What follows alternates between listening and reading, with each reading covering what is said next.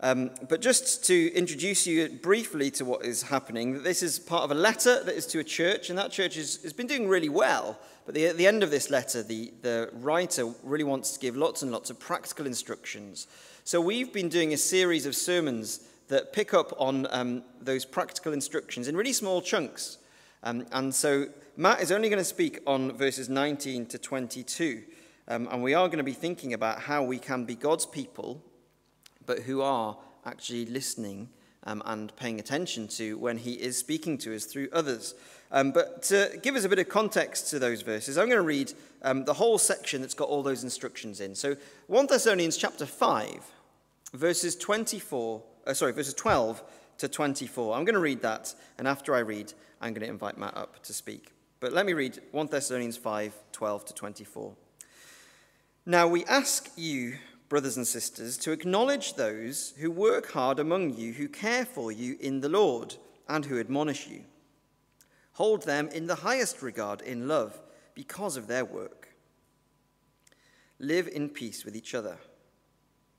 And we urge you, brothers and sisters, warn those who are idle and disruptive. Encourage the disheartened. Help the weak. Be patient with everyone. Make sure that nobody pays back wrong for wrong, but always strive to do what is good for each other and for everyone else. Rejoice always, pray continually, give thanks in all circumstances, for this is God's will for you in Christ Jesus. Do not quench the spirit.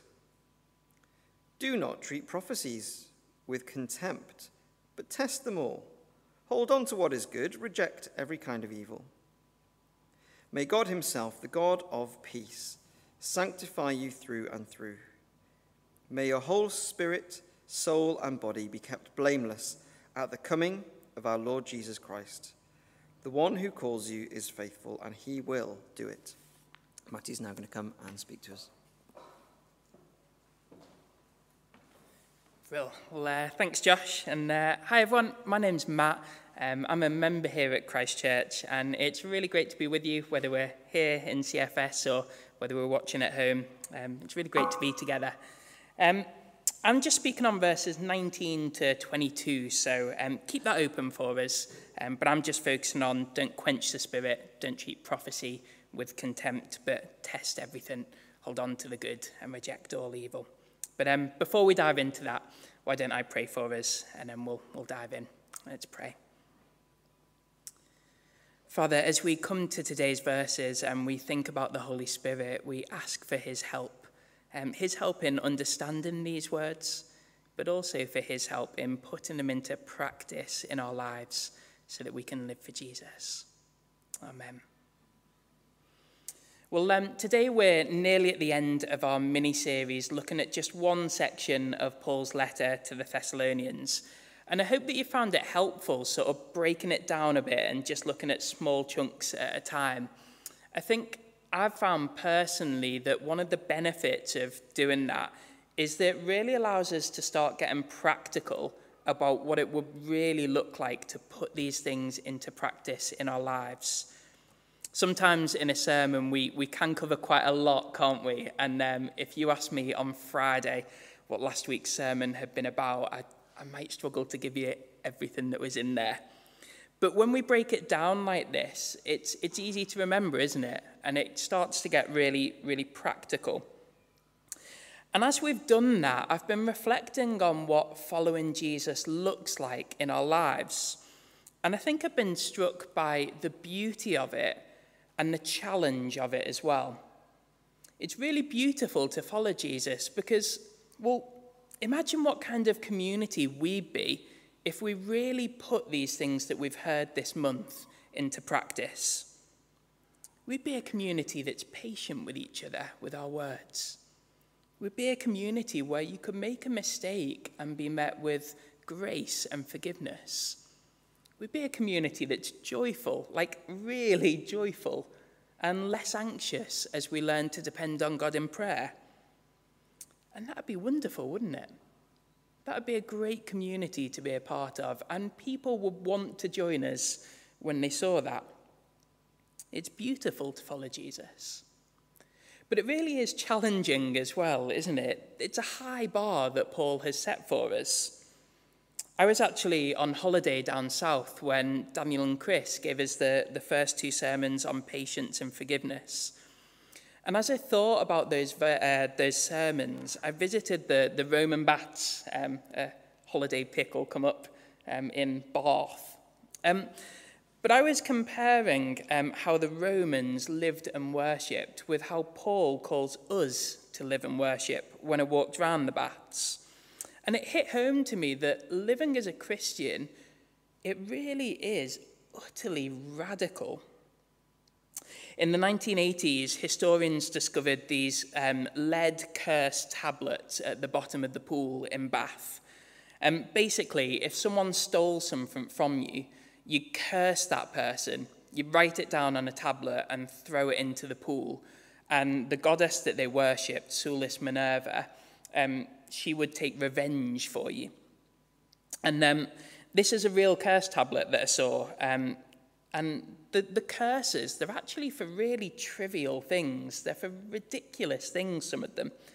So this one says, Docomedes has lost two gloves and asks that the thief responsible should lose their minds and eyes in the goddess's temple. I mean, it feels like a bit of an overreaction, doesn't it? Um, I lost just one glove last winter. I got off the bus and saw it pull away with one glove on the seat. And I feel like Docomedes doesn't even know what pain is until he's done that. But it is an overreaction, isn't it? And that kind of behavior, it just wouldn't fly with Jesus. You know, Romans, they curse their enemies, but Christians, we're called to, to forgive, to make sure that no one pays back wrong for wrong, and even to go one step further than that and to strive to do good for everyone, including our enemies. It's, it's radical, isn't it? Yeah, it is beautiful, but it's hard to live like that. And as I've been mulling over all that Paul commands, it's been easy to start to feel slightly discouraged by what I say in myself. I, I don't often live like this. I've been battling anger and impatience for years. And if I really want to show people what Jesus is like, if I really want to follow him with my life, then my anger, it's more of a problem than I want to believe it is. Jesus says, if you love me, keep my commands. Following Jesus, it literally means putting to death our old selves and living as new creations so that we can display Him to the world. Well, if it's so hard and if it's so radical, then why would we follow Jesus? Well, Paul reminds us of that at the start of chapter 5, so just have a glance at verses 1 to 11. Paul says here, Jesus is coming again soon. He's bringing in a new kingdom and a new rule, and we get ready for that kingdom now. We prepare for it by displaying his character now. At the moment, we can see people preparing for a new kingdom in Afghanistan. And that's a kingdom of fear and oppression. And watching as people prepare for that incoming kingdom is terrifying, isn't it? If you can, you flee from that. But Paul's saying here there's another kingdom coming because Jesus is coming soon to usher in his kingdom and it's going to fill the whole earth. And Jesus' kingdom is not like that. It's a kingdom of love, of peace, of gentleness. Jesus' kingdom is one where the least is the greatest. And Paul says we prepare for that kingdom now by displaying Jesus' character now. And so we need to change. But change doesn't come easily, does it? But the way that we change, the method by which we grow in everything that Paul's commanded us to do, is what he focuses on in today's verses. Paul says, Don't quench the Spirit. Don't treat prophecies with contempt, but test them all. Hold on to what is good and reject every kind of evil. That's how we prepare for Jesus' coming kingdom. So let's break that up a bit. Verse 19 don't quench the spirit. A few years ago, 17 million people took part in the Ice Bucket Challenge. Um, basically, you put a video of yourself on Facebook where you had a bucket of icy water poured on your head for charity. Um, I don't quite see the link, but people did it. But Paul here is reminding us everyone who's a Christian has the person of the Holy Spirit living inside us. And he's changing us, he's making us more like Jesus. And Paul says, don't pour cold water all over the Holy Spirit's fire. Um, because if we're to live ready for Jesus' return, if we're to prepare for his kingdom, then we need the help of the Holy Spirit. And I just want us, um, you don't need to flick there, but I just want us to look at some verses from Titus, which shows us why we need the Spirit's help. So these verses, they kind of give us a before and after picture of what life is like with the Spirit. They show us what we were like before we received the Spirit and what we're like now. So in Titus, Paul says, At one time, we too were foolish, disobedient, deceived, and enslaved by all kinds of passions and pleasures. We lived in malice and envy, being hated and hating one another. But when the kindness and love of God our Saviour appeared, he saved us, and not because of righteous things we'd done, but because of his mercy. He saved us through the washing of rebirth and renewal by the Holy Spirit, whom He poured out on us generously through Jesus Christ our Saviour. There's real hope in these verses, isn't there? Jesus is able to save us and to renew us by the Holy Spirit. Before the Spirit was poured out on us, we were foolish, disobedient, deceived, and enslaved. And that led to us living in broken relationships. We lived in malice and envy, being hated and hating one another. That's why no Christian can boast. That's what we were all like before Jesus. We were foolish and we made bad choices. We were disobedient. You know, part of being a Christian is that it's relational, isn't it? The Spirit lives in us and reminds us that we're God's children and so obedience is a joy because we love him and he loves us. But before the Spirit, we were disobedient. We rejected God and chose to rebel against him. And we were deceived. Even if we heard the truth about God, well, we were deceived. We couldn't know it for ourselves and enjoy it the way that we do now. And we were enslaved. Before the Spirit, we thought that we were free, but actually, we just gave our lives to loads of other things that aren't God, and those things enslaved us. That was life before the Spirit, but the hope of this passage is that in his kindness and his love, Jesus saved us. And not because of righteous things we've done, but because of his mercy. But he doesn't just leave us living in malice and envy by his Spirit, he's renewing us. We're being transformed into people who display Jesus' character. It's really dignifying, isn't it? Where we were foolish before, the Spirit is making us wise. Where we were disobedient, the Spirit is leading us into obedience. Where we were deceived, that the Spirit is guiding us into all truth. And where we were enslaved, well, the Spirit is giving us freedom. And Paul tells us don't quench that work of the Spirit. Don't pour cold water on him. Don't resist him by clinging on to our old lives. If Jesus is stretching out his hand to save us, then we grab his hand with both of ours. We don't grab on with one hand and try and hold our old lives with another. We grab on with both hands. Paul puts it like this in Galatians. He says, If we live by the Spirit, we won't gratify the desires of the flesh. So we live by the Spirit. We allow Him to work in us and to change us so that we display Jesus. We might even be aware today of ways in which we are doing that, ways that we know that we're being foolish or disobedient or where we're allowing ourselves to be deceived or enslaved. And Paul says we need to put to death our old nature and live instead by the Spirit. Don't quench the help of the Spirit by clinging on to our old lives. But what if we don't know the ways in which we might be quenching the Spirit? It can be hard, can't it, to know the ways in which we might be doing that. It can be hard to know what we need to, to put off to follow Jesus, and it can be hard to know what we need to take up to follow Jesus too.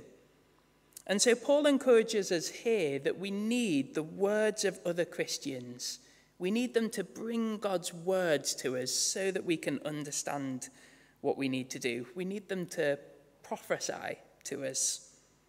And he says that another way that we can quench the Spirit's work in our lives is by refusing to hear the words that other Christians speak to us. So that's our second verse today, verse 20. Don't treat prophecies with contempt. Now, before we go any further, this word prophecy, it's kind of hotly debated, and I'm no expert, but let me just try and give us a bit of a framework so that we can move forward with, with that word. In the Bible, priests are people who talk to God on behalf of the people, and prophets are people who talk to people on behalf of God.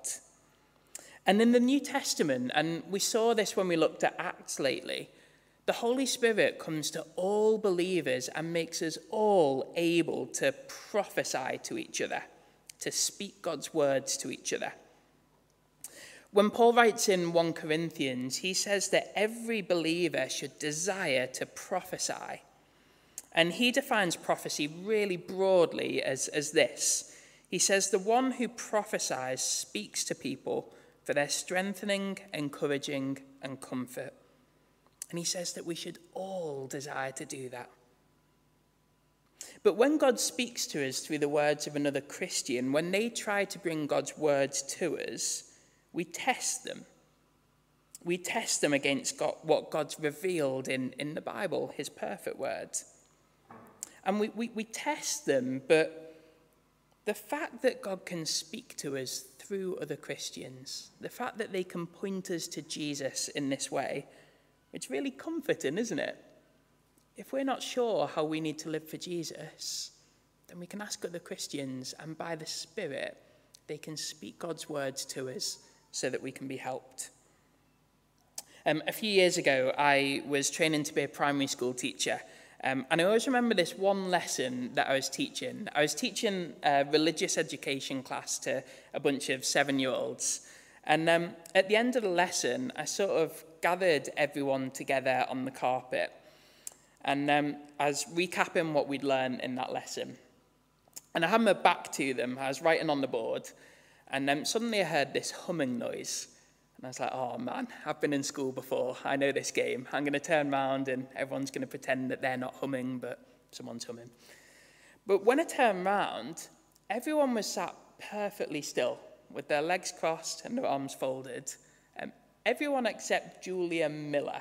Um, she's on the next slide. Um, I realised that when I full name her, it sounds like a hater. I don't. Um, but Julia Miller was sat with her legs crossed her arms out like this, her eyes tight shut, and she was just humming. Um, and now, if I was a better teacher, I would have just told her off and moved on with the lesson. Um, but I was never a very good teacher, and I kind of thought this could be quite funny.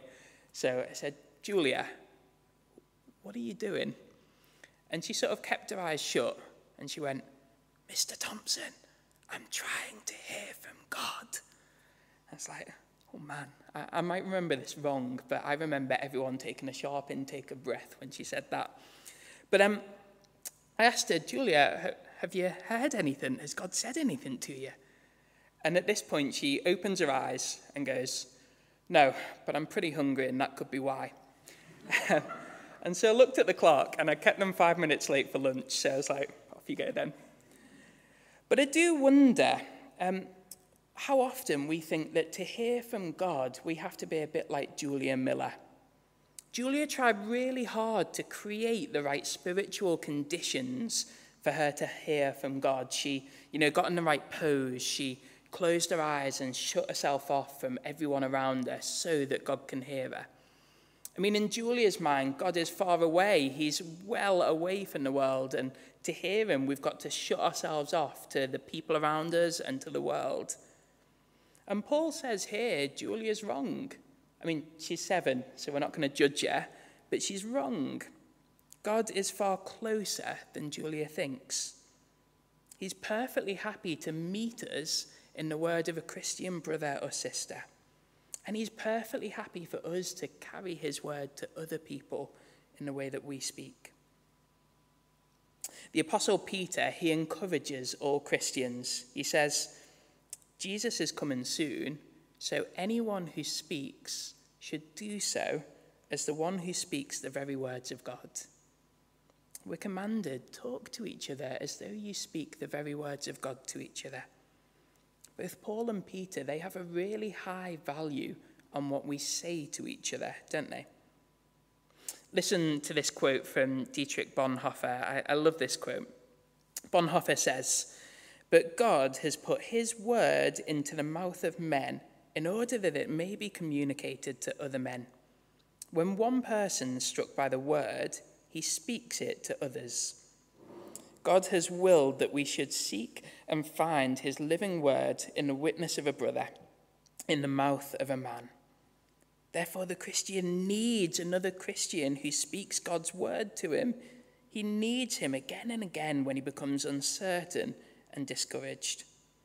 He needs his brother man as a bearer and proclaimer of the divine word of salvation. The Christ in his own heart is weaker than the Christ in the word of his brother. And that also clarifies the goal of all Christian community. They meet one another as bringers of the message of salvation. It's a great quote, that, isn't it? The Christ in our own heart is weaker than the Christ in the word of a brother. But we meet together to speak Jesus to each other. We meet to proclaim the message of salvation. He's saying roughly the same thing as Paul. We, we need each other. If we're going to change with the Spirit's help, then we need the Spirit's help to guide our conversations with each other so that we can say helpful things to strengthen, encourage, and comfort. And with the last 18 months that we've all had, this prophesying to each other, this speaking of God's word to each other, it probably feels really difficult, doesn't it? But it's probably more important than ever before. At the moment, it's quite easy for us to feel disconnected from each other. You know, we all sit, two seats away from each other. Um, in the last 18 months, we've had services that have been online and we watched them in our homes. And the main way that we could communicate then was by posting a comment to the side of the video. In the last 18 months, we've had connect groups that are online with dodgy Wi Fi and videos that freeze. And we couldn't meet up in the way that we normally do. We meet up and have real conversations with each other. We've seen each other less in the last 18 months, haven't we? And quite naturally, I think that just means that lots of our big life moments have slipped through the cracks without our church family around us in the way that they, they normally are. Online church was a blessing, but it's not a place where you can easily put into practice what Paul's saying here. And that's a problem because when we're disconnected, it's easier for us to just slowly drift away from Jesus, to slip into cruise control. It makes it a little easier for us to hide our sin, and it makes it harder to ask for help when we need it. And the last 18 months have quite naturally probably brought up lots of struggles, lots of feelings of tiredness, maybe some doubts, and an awareness of our own weakness in most of us. My guess is that all of us here today need to meet Jesus in the word of a brother or sister. And so to do that, we need to open ourselves up to their words. Speaking God's word to each other will help us to be built up. And to do that, we need to see each other. But I, I do understand why the thought of conversations like this might make us uncomfortable I do understand why we might be tempted to treat prophecy with contempt. It's really costly, isn't it, to open ourselves up like this and be willing for other Christians to speak words into our lives. There's a vulnerability that's involved in that that doesn't leave much space for pride. It means welcoming difficult conversations where our life decisions are up on the table for other people to offer their input into. It means our weaknesses are sometimes displayed. It means people have permission to share how they think the Bible applies to our life. And when we think about what those conversations are like, well, it is easy to think why we might treat it with contempt. And um, when I got married, it really didn't take long for all sorts of sin to kind of bubble to the surface. And what I needed was for my church family to come around me and to speak to me so that I could be strengthened, so that I could be encouraged and comforted. And that was actually quite a painful experience. I felt quite exposed at times, and you know, it was quite hard to, to face that. But I also experienced the benefit of it the beauty of other Christians speaking to me to reassure me, to strengthen me, to encourage me in that, and to comfort me. The cost in this is big, isn't it? But the reward, the payout is far bigger. Christians speaking God's words to us. But quite rightly, there are lots of questions about prophecy, aren't there? What happens when people say things that aren't helpful or say things in a way that's not helpful? Or what happens if we think someone said something and it's just wrong? Well, Paul's got advice for that too. The, the final verses test all prophecies, hold on to what is good, and reject every kind of evil. Uh, that's verses 21 and 22. I suppose the point of this prophecy is that we offer each other words and we make ourselves open to receive those words. But in the end, it is about how all of us live before Jesus ourselves. Jesus is coming soon, and when he does, we give an account of him um, to him of our lives. And so we search the words that other Christians bring us to find stuff that can help us to live well before him. And so Paul says, test what people say, hold on to what is good, and reject every kind of evil. And picture a water filter. You pour the water in, and the filter takes out any toxins. It takes out anything that's bad for us. But it allows all the good stuff to flow through, and we, we drink it. And Paul's saying here when someone speaks and says, I think that this might be what God would like to say to you at the moment, we're like a water filter we filter out anything that's bad, anything that the Bible forbids, anything that would lead us away from Jesus. We filter that out. But we're left with anything that's good. And we take that, we accept it as God's kind word to us. Here's how I think this might play out in real life. Um, when I was a teenager, I just joined a church Um, and not long after joining, um, in a service, they split into uh, small groups to, to pray for each other. Um, and when we were praying for each other, a lady in our group said that she thought that she had heard a word from God for everyone in the group. And so she went round individually saying, This is what I think God might be saying to you right now. And it seemed really specific and really tailored to, to that person. It seemed really kind of personal. And so I was quite excited. I was, I was ready for this.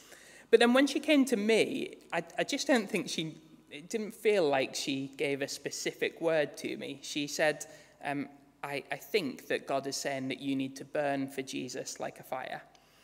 And I was like, oh, feels a little bit flat, to be honest.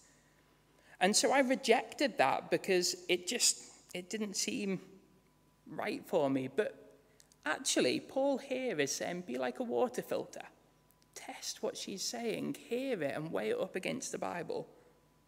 And if I'd done that, and if what she was saying was, you should live wholeheartedly for Jesus, then I can accept that. And I can hear that as God's word to me to say, I want you to live for me. I can affirm it. Be a water filter. But just as we begin to finish, all of this, the way in which we speak to each other and the way in which we receive each other's words, it all displays something to the world about who we think Jesus is. Because Jesus is the start of all of this, and he's the end of all of this. Jesus is the start of all of this prophesying. We were wandering far away from God. We were facing his righteous wrath, and we deserved it. But Jesus, in his kindness and mercy, died for us, rose again, and brought us into a family.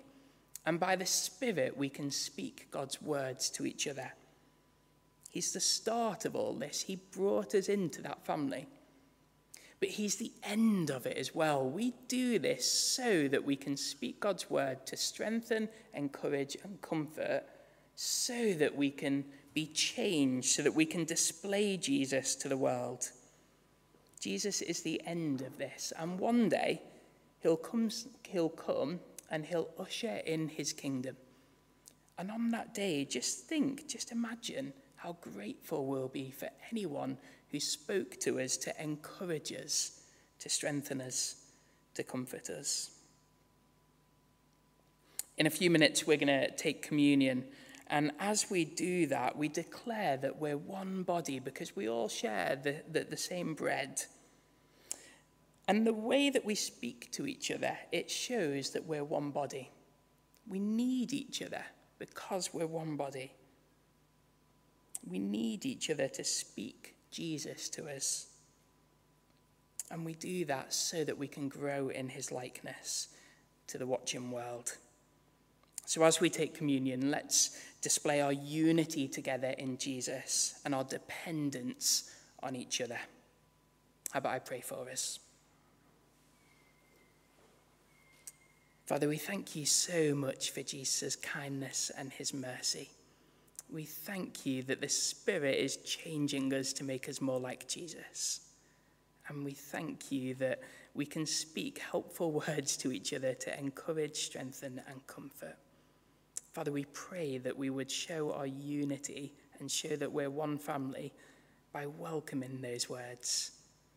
And we pray that you give us wisdom to, to test them, to filter out the good, and to live wholeheartedly for you. Amen.